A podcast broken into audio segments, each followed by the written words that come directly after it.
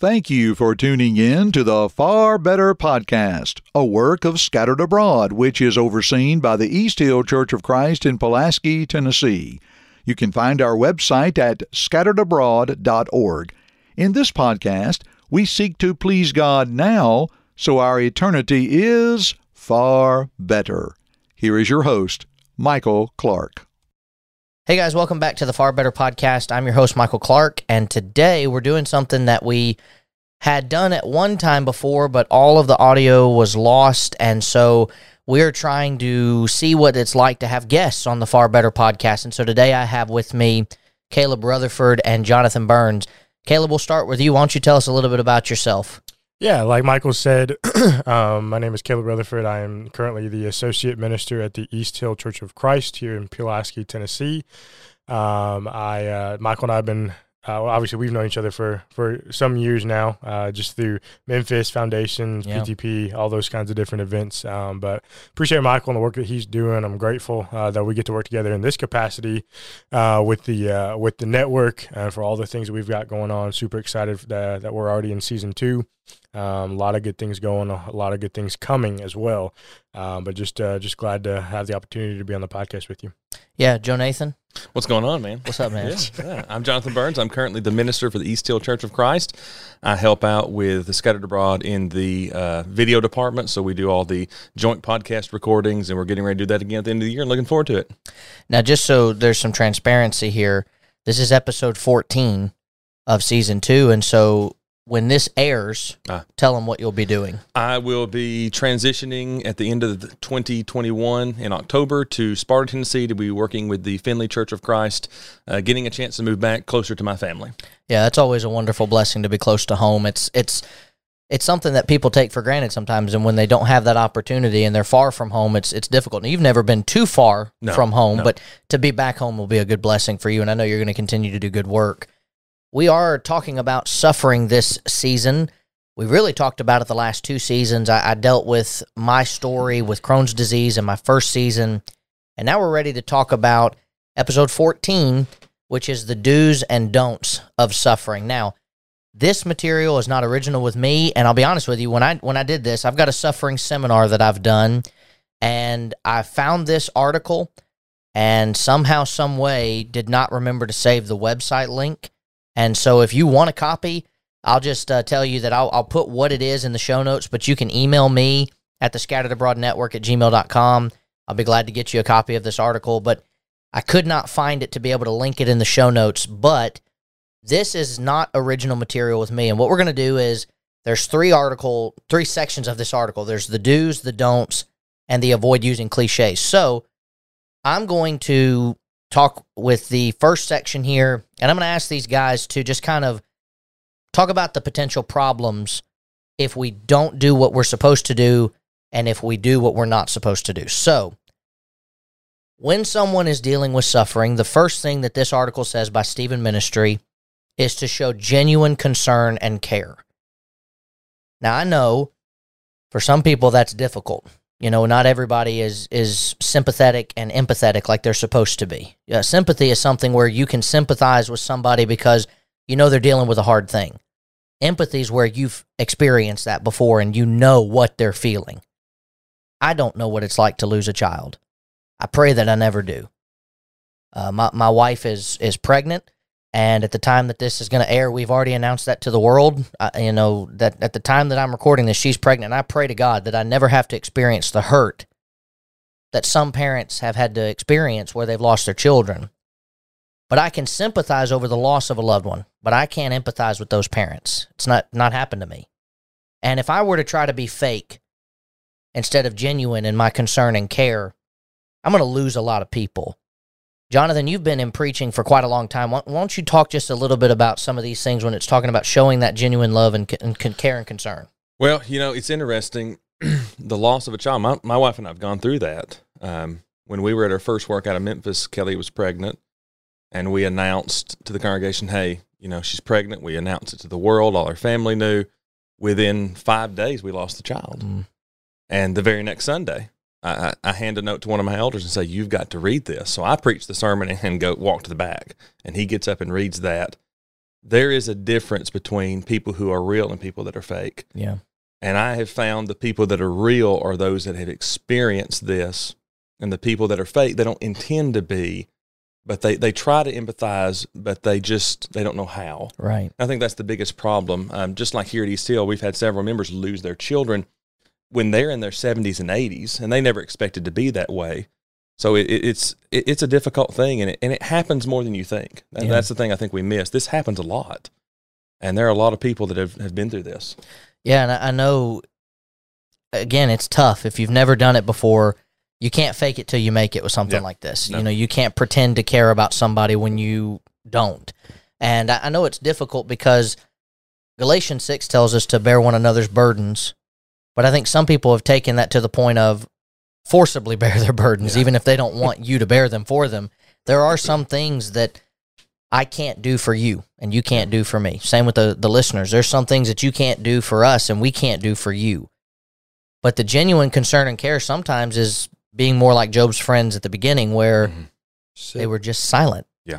They just sat there and let Job cry and l- lament over what was going on. The biggest problem happened when they opened their mouths. Yeah. And so maybe that's the idea that we need to be thinking about is that showing genuine cons- concern and care in doing that way. Caleb, you got anything you yeah, want to add? I think a lot of people think they have to say something. Yeah. And that's one of the biggest mistakes you could ever make because when you feel like you have to say something and you don't have anything to say, you end up saying the wrong thing. Yeah. Um, and so many times, like we've talked about, and we've heard this in school and you read it in books, know, one of the greatest ways to comfort someone is to simply just be with them. Mm-hmm. Don't say anything. You know, and a lot of times I've seen my dad do that. Go visit somebody Yeah. who's lost a loved one, and not not a word is said. Yeah. It's just being there and and and and you know feeling that emotion and praying with them or, or doing something like that. But a lot of times when you just people just think that they have and I don't think all people do this. I think a lot of people think that they just they know exactly what they need to say, and so they say it, and then they end up making the situation worse. You know, and so it's just a lot of times it's better just just be quiet, don't say anything. Yeah, and I, I know that there's a lot of there's a lot of things that we'll talk about here in just a moment, but uh, one of the ones that I, I can't stand and I've never experienced is you could have more children. Okay, but I'm I don't have that one. Right. You know, I, the one that we were falling in love with and and we're trying to take care of is gone, and I can't. You know, it's not like the Bible says when you lose a child, hey, just look to the other children that you have or will have, and that'll that'll be okay. There's a serious pain that is involved with that that really never goes away Yeah, when you lose somebody that you love. I think a lot of it's ignorance. Yeah. No, a lot of I'm sure that those people come don't come in with a mindset of I'm going to ruin this person's day, but just because it's ignorant doesn't mean it, it hurts, you know, Right. and and that you need to be careful with your words. We we've actually been told that, and as soon as the person said it, they realized, Yeah, oh no, I've messed up. hmm And you know, of course, we weren't upset at them, you Right. know, but That kind of goes back to what Caleb said, though. It's like I got to say something. Well, well, at least take solace in the fact that you're still capable of having children. exactly. But I, that's not where we're at right now. Right. You know, and so that's that's the number one thing that they said was the of of all else. Stephen Ministry says you got to show genuine concern and care. It also says to be available, uh, and it, it lists five things: be available to listen, to run errands, to drive, to help with the family or children that are available, and really whatever seems needed at the time. And for me, and then I'll let you guys talk about whatever you want to cover on that. Some people don't realize just how simple it is when someone's dealing with something. And I'll use a very arbitrary illustration to, to illustrate this point. We had a sister in the congregation that was in her 80s, and she called me one day and she said, Michael, I cannot get my computer to work. And you've got Apple, right? And I said, Yes, ma'am. And she goes, This thing's been bothering me for a week, and I, I can't get anything done. So I go to her house and I walk in and I said, What's the problem? She says, My FaceTime won't turn off. And I said, Okay. And she says, I can't get the menu to come up. I can't do anything. I said, Have you hit the escape key? She says, Yes, but nothing's happened. So I walk over, and those of you that have Apple know if you hit that green button on your device, it goes into full screen mode. Mhm. And full screen mode takes away the top and bottom bar that usually shows you where to go to quit the program or how to exit out of the program unless you move the mouse in just the right way. It took me two seconds to fix her computer. But she thought that I had just gone to war for her. You know, she was so happy. And in that moment, you know, it wasn't major suffering that she was dealing with, but it was something that was a, a bother. You know, she had a week that she couldn't use that computer and it was difficult. It took me two seconds to go do it. And I could have said, someone else can go do that. Why do I have to go do that? Or I could have done what she needed in that moment. And I think when people are dealing with suffering, sometimes you do need to, to be driven somewhere. You do need someone to just say, hey, you talk, I'll listen. I'll even mute my microphone so that if I'm trying to say something back, you won't hear me. And you just talk. You do whatever you got to do. And the idea of driving for someone or running errands, getting groceries is, is a very important thing. Do y'all have anything on that you want to kind of add or contribute? I would say I think there's a lot of people think that it's so small, you know, what's the big deal? It's not going to hurt if somebody does that or doesn't. But like you said, you don't know the impact Yeah. that one small gesture could make to someone's day or to someone's life. You know, even sometimes just a phone call um, or sending a card or something like that to somebody who's maybe shut in or, or who's dealing with some kind of something. Something like that is so, it makes such a big impact on people's lives that you don't realize Right. and understand, and that you probably never will um, Right. understand until you have to go through something like that. Right. Jonathan, you got anything you want to add? You, you know, it's all about being there. That's the idea of being available. Um, we had a family here. Um, a grandmother was passing away, and she was at death's door. All the family was there. I, of course, went to see them. I went to see them multiple times every day. Um, and I ended up one night about ten o'clock at night playing ball with one of the grandkids because they just needed him away from the area. Mm-hmm. And, and sometimes it's weird things that you don't expect. So we Yeah. sat there till midnight and, and threw a ball in the hall, and and I get more. They say that to me over and over, and that was almost four years ago. Yeah. That's what they remember. They still remember. That's what stuff they like that. And It, it can be so yeah, simple. so simple. throw a ball, go to a movie, go go buy dinner somewhere. Go, Yeah.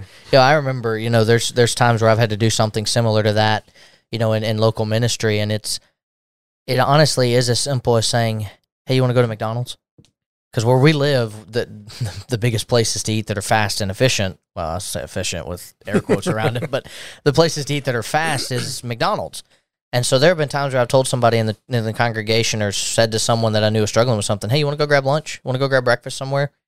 And that means so much more to them. And for me, it's an hour of my time. You know, it's I'm going to sit down with this person. I have to eat, and I can I can provide for them.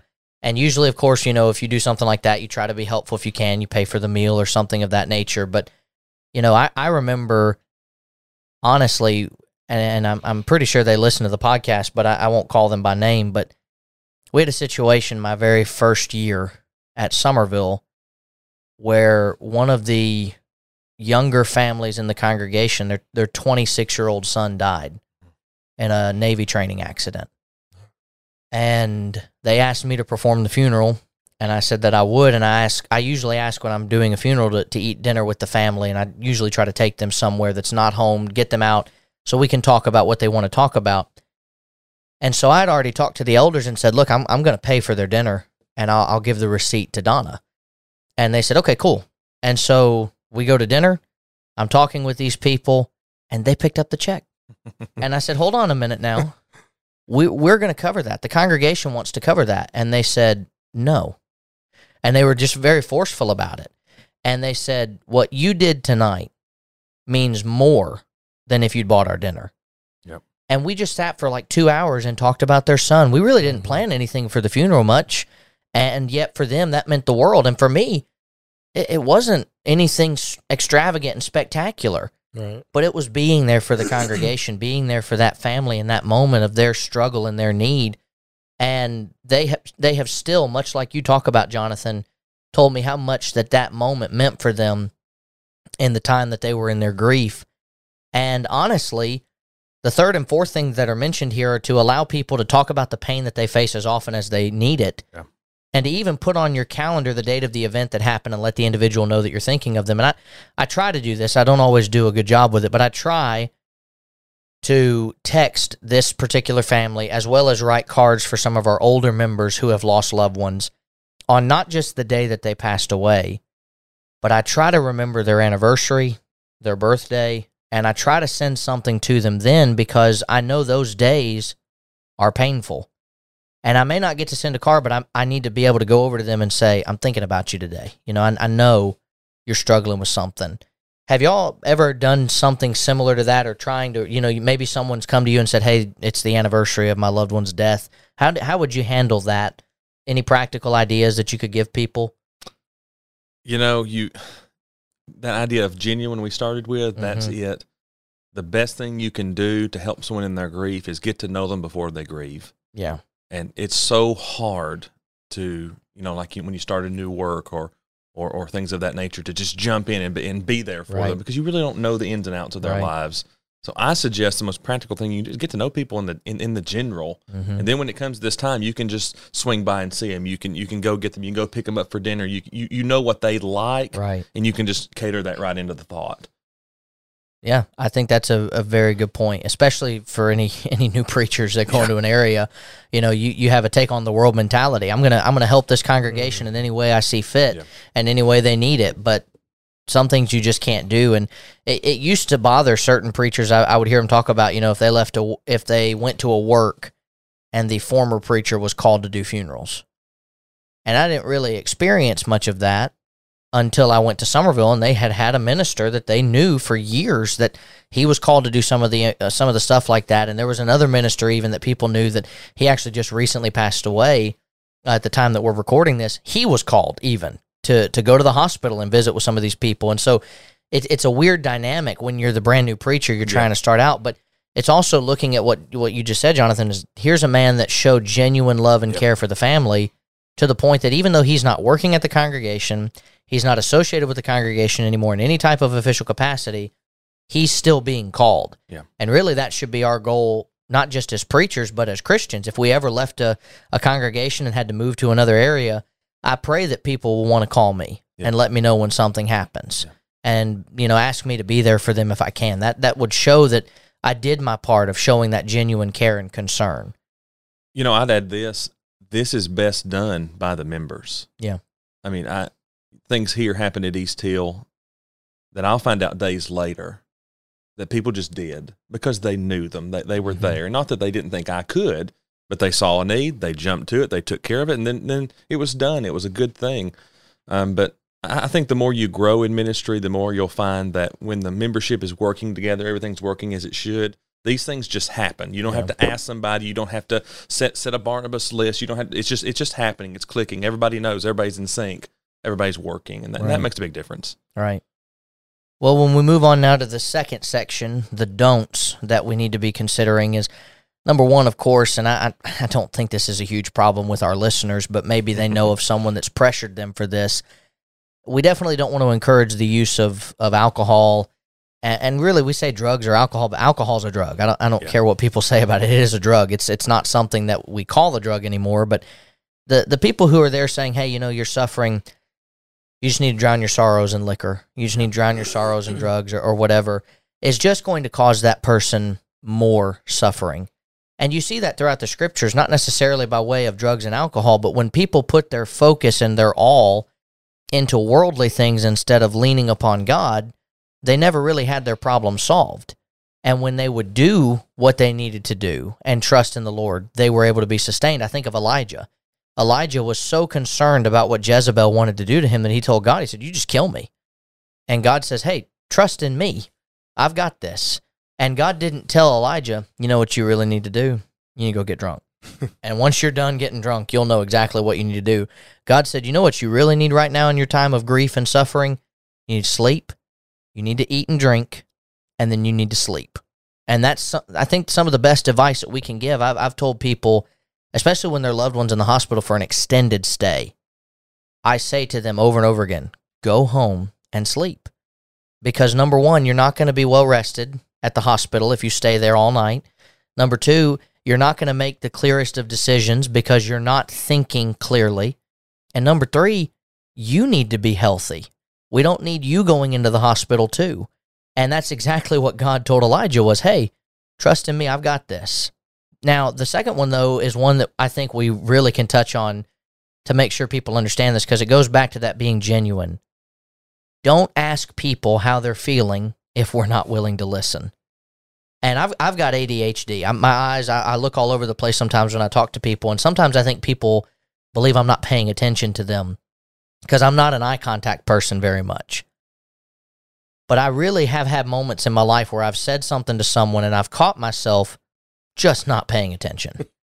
and sometimes it's fine, you know, it's, hey, how's everything going? And you, you kind of like in the movies or TV shows that their audio fades out a little bit and you just start to doze and look all over the place. But when you're at a funeral home and someone's lost their loved one, or you're dealing with a member who's just found out that they've got a, a disease of some sort, or perhaps they've become paralyzed and their whole world has changed, that's not the time to tune out what they're talking about. You know, I, I should not ask somebody, How are you doing? And then when they talk to me and tell me how they're doing, say, I'm sorry, but could you repeat that? Uh, I really wouldn't wouldn't mind if you kind of gave me a refresher course on what you just said. Right. And I don't see Jesus having done anything of that nature. You know, even when a woman was brought before him in the midst of adultery, Jesus looked at what had happened to her, which was number one, she hadn't committed anything that was good. She'd committed sin, but Jesus didn't say, Hey, uh, who are your accusers? And then when she says, No one, my Lord, he goes, I'm sorry, can you repeat that? I, I dozed out for a second there. Jesus was concerned with what was happening to her, even though she was in sin, because what had happened was wrong. Jesus told that woman, You go. I'm not convicting you of sin. If you don't have any accusers, go and sin no more. Imagine if Jesus had been absent minded when that situation took place, or when Nicodemus asks him, Really, does a man have to be born again? How is he going to enter into his mother's womb? I'm sorry, I dozed out. What were you saying? Or when someone cried out to Jesus that they were sick and needed him. Jesus was even to the point where when someone touched the hem of his garment, he perceived that somebody had touched him and knew, hey, I, I felt some virtue coming out of me. Uh, who touched me? And the disciples are so shocked by all of that. But Jesus was, of course, as deity on earth, able to perceive things that man can't. But I do think there's a lesson there in our spiritual perception being so heightened that we are attuned to the people's needs. And that won't happen if we're not going to pay attention when they are trying to tell us what's going on in their life. Y'all have anything on that you want to kind of contribute or add? Perfect. no, I, I'll say that. I think, yeah, you have to, you have, you have to listen. Um, and you have to be you have to be willing to to have that conversation. And something like that it takes i mean it takes effort it take, Yeah. takes hard work on your part. Um, but in the long run like we've talked about even just small things like that just hey you sat there and you listened and you interacted with me during this conversation. That meant so much during my time of you know whatever Right. um, so again, it's those small things like even just listening to somebody talk and doing having some kind of interaction. It could make their day, and they will remember it, you know, for years. right. Okay, so there's a reason I shook my head no. Did you notice the panic when I sat here and said no? okay, no, that happens even in grief because people Yeah. are expecting you to to be there to at least listen, and if not, they're panicked. Right. They just went through some trauma, and then all of a sudden you've created something that they never thought you would do because you were just bored. Right. The third thing that's listed on the don't category is don't say you know how they feel Mm. if you've not experienced the same suffering. I used to say something like I know how you feel just because it's a it's a it's almost like a uh, one of those little you know, non-playable character responses that you have in a video game where it's like you say something to them and it doesn't matter what you ask them they're going to be programmed to say what they've been programmed to say and I started to force myself to say I can't imagine what you must be going through Yeah. because I can't. I mean, I can I can think about right now, for example, and, and honey, if you're listening, just tune out for a second. I could think about losing my wife right now. I, I could think about her passing away and being a widow, you know, a man that is no longer married and has to go through life with a toddler and thinking about how difficult that would be. But all that really does is make me think, oh, I hope that never happens. I can't say after thinking about it for even an hour or more, if I thought about it every day, I can't say to somebody who's experienced, hey, I know what's going on. You know, the other day I was thinking about what if that happened to me and I, I know what you're feeling. You mm, don't. Right. It's not the same. and it's it's something that is so important because especially when we talk about massive suffering. And I you know, there we talk about trauma and we talk about blunt force trauma. You know, there's something different between trauma and having a blunt force trauma. It's a massive injury that you have to deal with. Some suffering is minor and it's not as big, you know, someone has a flat tire. That is some suffering that's happened to them. And you can say if you've never had one, you know, I know how that feels to have your car break down on you basically. Uh, that's understandable. But when someone comes up and says, My dad died in a car accident, and your father's still living, and you've never had somebody die in a car accident that you loved, it's not the time to say, I know what you're feeling. I know how you feel. Now, you can maybe say, I know how you feel to lose a loved one. I know that that is a hard thing to do. I'll be praying for you. But we really can't say we know how you're feeling if we haven't experienced the same suffering. You guys have anything on that you want to add? I was gonna say even even this too though. Like let's just go back to the example of a parent losing a child. Right. Let's just say you have a set of parents who lost a child, and you have another set of parents who lost a child. Yes, they have shared the same grief, but it, in in some sense, it's also different. They also don't know what they're feeling because everybody processes it differently. Every situation is different.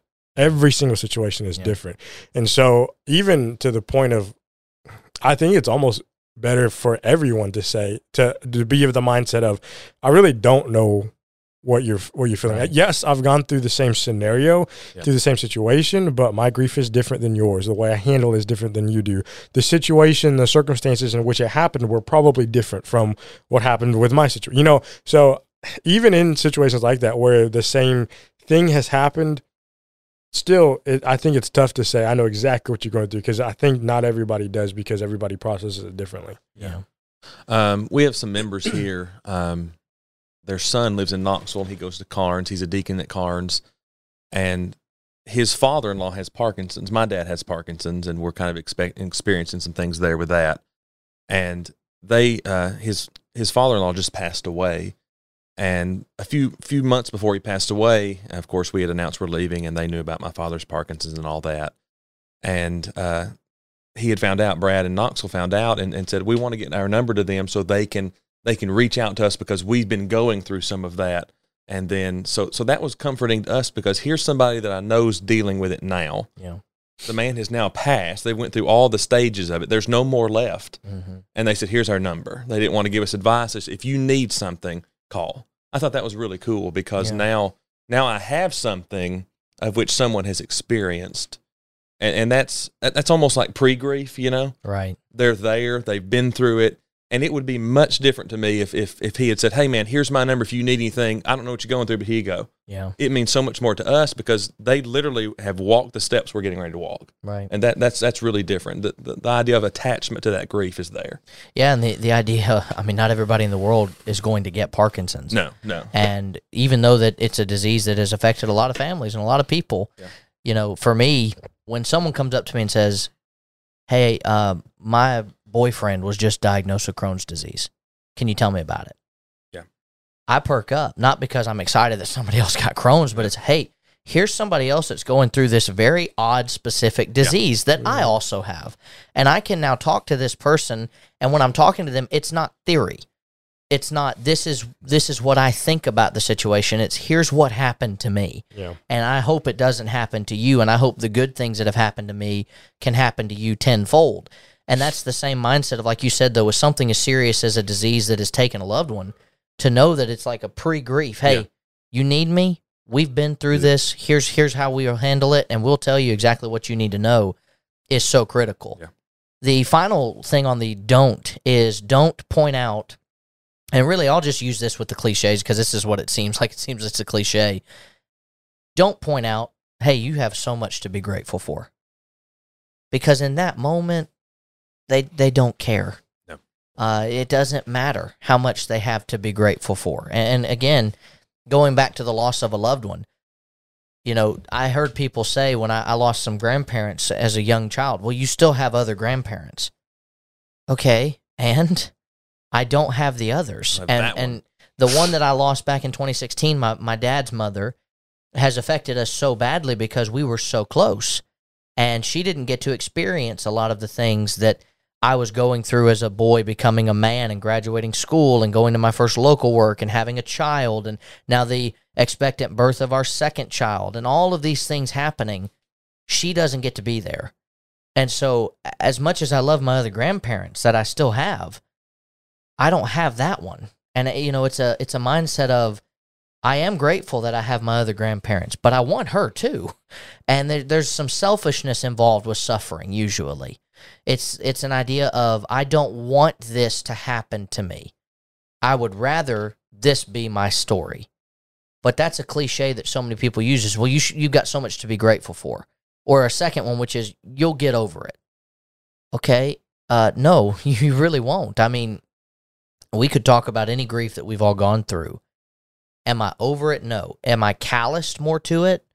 I think that's better way to put it in the idea of that wound has healed to an extent, but it's a callus that when I look at it, I still know, hey, I experienced some intense grief. And some people say, get back on the horse. This isn't the end of the world. Or it was God's will, or it was a blessing. Be brave. Don't cry. You know, I, I don't remember who sung it. Maybe one of you two knows it, but the old country song, I don't know why they say grown men don't cry. You know, and it's this country song detailing about the fact that men can be emotional too, and there's nothing wrong with that. And there have been moments where I have cried. I've cried. Uh, I'll tell you guys this, and those of you that are at Somerville, you'll remember when this happened probably. But I preached on children earlier this year. And I talked about at the end of the lesson how one day you won't live with your parents anymore. And I don't know why I did this to myself, but I started talking about how much I missed being a child and, and being at home with mom and dad. And on the live stream, you can start to hear my voice shake. And I start to look up instead of looking out at the auditorium and the people because I'm about to cry Yeah. because I'm emotional about something that I don't have anymore. And there's nothing wrong when you're going through suffering or grief at crying. Nothing wrong with doing anything of that nature. And so these have been three real sections to really think about. Do you guys have any closing remarks for this episode? Don't be afraid to cry. Listen, I'm a grown man. I've got kids, and and even to this day, you know, I get it. Grief is grief, and you're not going to get over it by suppressing it. It's it's just going to get worse. It'll eat you alive. It'll eat you apart. Yeah.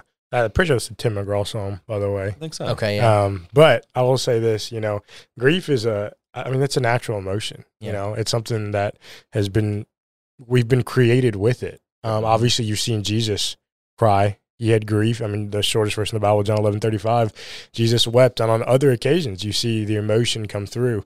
Um, and so certainly it's not anything to be ashamed of or anything bad. Um, but and as people on the other side of it, we need to we need to continually learn and grow in how we deal with other people who are dealing with that. Um, because so many times we can be detrimental to somebody's outlook on life and even in their faith if we end up saying the wrong thing. So that's something we need to continue to growing in. Well, uh, I appreciate both of you guys being on the podcast, and the the plan is to have them on for the next several episodes, maybe even to the end of the season. And so uh, we're grateful to Caleb and Jonathan for the work that they do, both with Scattered Abroad and in the Kingdom. Want to give you some reminders as we quickly close out the program today to leave us a rating and a review, to check out all of our other shows on the Scattered Abroad network.